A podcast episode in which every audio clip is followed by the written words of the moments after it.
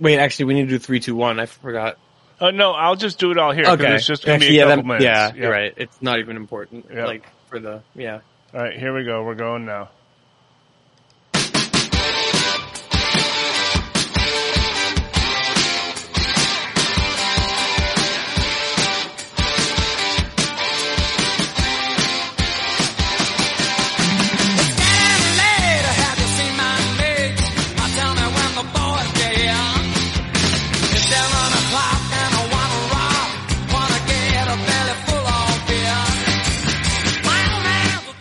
Hey everyone, welcome to the Significant Strike podcast. This is an addendum version.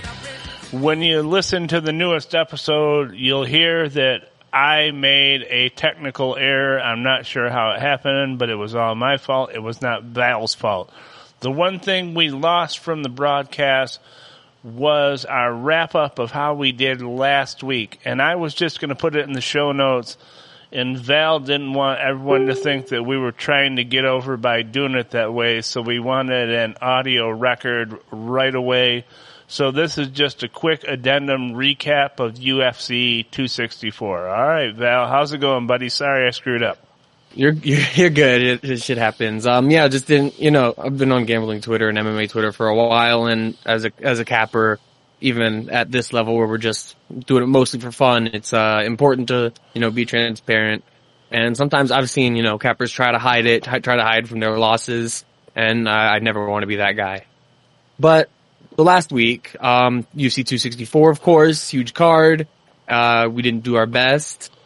Um, start. So first one we had was Sean O'Malley, Kris Moutinho under 1.5, and Kris. I thought it was a great bet because Kris Moutinho had been dropped in three of his last four fights, KO'd in two of his last four fights, but he man it made it to the third round, taking a record amount of damage for the bantamweight division. Actually, the second most significant strikes taken in UFC history for a three round fight. First most being Nate Diaz versus Cowboy Donald Cerrone. Um, Yeah, well, yeah, uh, Moutinho showed am- amazing heart, and yeah, Yeah, let's face it. He surprised everyone in the arena and everyone watching on TV. It was amazing. I mean, he was outclassed, but what a chin and what a heart that guy's got. yeah. It, uh, I mean, he didn't he didn't utilize m- any head movement, and that is kind of is what made him take so much damage. But it's also what made him stay in there because he wasn't bobbing his head. A lot of times, you'll move your head right into shots, and that's when you get knocked out. He was just marching forward, and his pressure and and toughness were something to behold. Anyway, it's minus one unit. Um, then we had uh, Yana Kunitskaya minus half unit. Irene Aldana knocked her out. Just great by Aldana. Kunitskaya couldn't get a hold of her to implement her her uh, clinch and wrestling game plan. Uh, minus half a unit. Then Wonder Boy is the one I'll say that I, I did mess up. I, I was started with one and a half units, upped it to two and a half units because I felt so confident. It, it, that was just the wrong move. I liked it at one one and a half units. I wouldn't be saying this, but I think it was the wrong move at two and a half. I, I got you know overconfident. I'll say, Uh, um, one- but all credit one- to Gilbert Burns. The one thing I'd like to mention in that fight too is, uh, I even said it when we were watching it. I was like, "Is this a five rounder?" Because that's what I thought he was fighting like. Like he Uh, still no, had plenty yeah. of time. No, that's you know that's Wonder Boy. He doesn't he doesn't go for it. Wonder Boy's going to sit back and want you to come to him. And Burns, which Burns always does that, always until this fight. Burns sat back. He learned a lot of lessons from his loss to Usman, where he lost because Usman jabbed him up. I mean, Usman isn't a counter striker, but he won by counter striking Gilbert Burns because Gilbert rushed in and just got jabbed and got knocked down over and over again. I think two times before the knockout, and maybe even three times got knocked down. Anyway, uh, he, he, he wrestled, uh, wrestled Wonder Boy to a decision. Uh, it, it the decision was still 29-28 because wrestling without damage isn't as important as damage and Wonder Boy did it okay in rounds two and three, but we'll take that big loss there. And then in the main event, we all know what happened. Conor McGregor broke his leg by, and some people, Conor fans primarily will say, oh, it's not a real win, blah, blah, blah. I, it, Dustin, I mean, you can say whatever you want, but Dustin was the better, and is the better fighter. That's just uh, pretty much objectively true at this point. He, he, even on the feet, he had a much better round than Conor. I'm going to be making a video about that, as I said in the other episode, the main episode for UFC Vegas 31. But Con- Conor he, he came in with a terrible game plan, kicking Dustin's knee, the hardest part of you know the leg, the bone right there.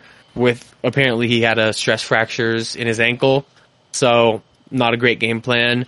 Um, his teeps and spinning kicks were more effective if Dustin didn't know what to do with them. I mean, Dustin was able to just take the spinning kicks to the to the uh, belly, draw them out, and block them even, and just not use let Conor hurt him onto that left hand. Just keep circling towards the spinning kicks instead of towards his left hand.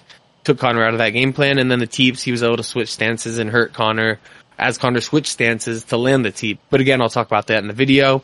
So Dustin fought a great fight. Conor made bad decisions consistently, and we deserved that win if none of the others. So that's plus uh what plus uh 0.82 units. So total of one and three for minus shoot minus 3.18 units. Uh, leaves us with at about plus 1.2 units as since we started this show.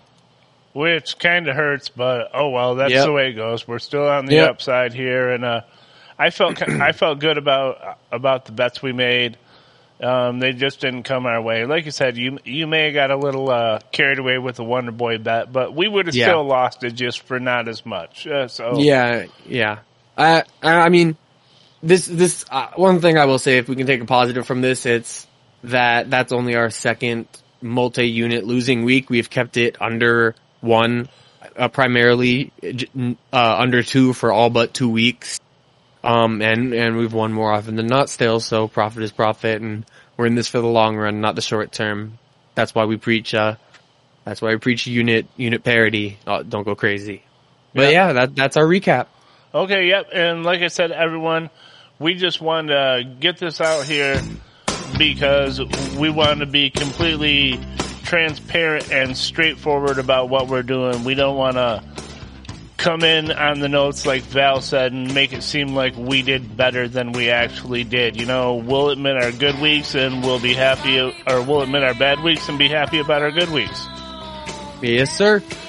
All right. Well, uh, enjoy the fights on Saturday, guys. Look out for that YouTube video that I'm gonna have up sometime. Uh, if not this weekend, then early next week. I'm gonna get some help from a friend who's familiar, more familiar with the software.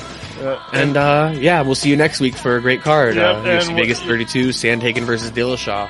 And we are gonna we are gonna do something nice with that YouTube. We're just starting it up, but stay tuned, everyone.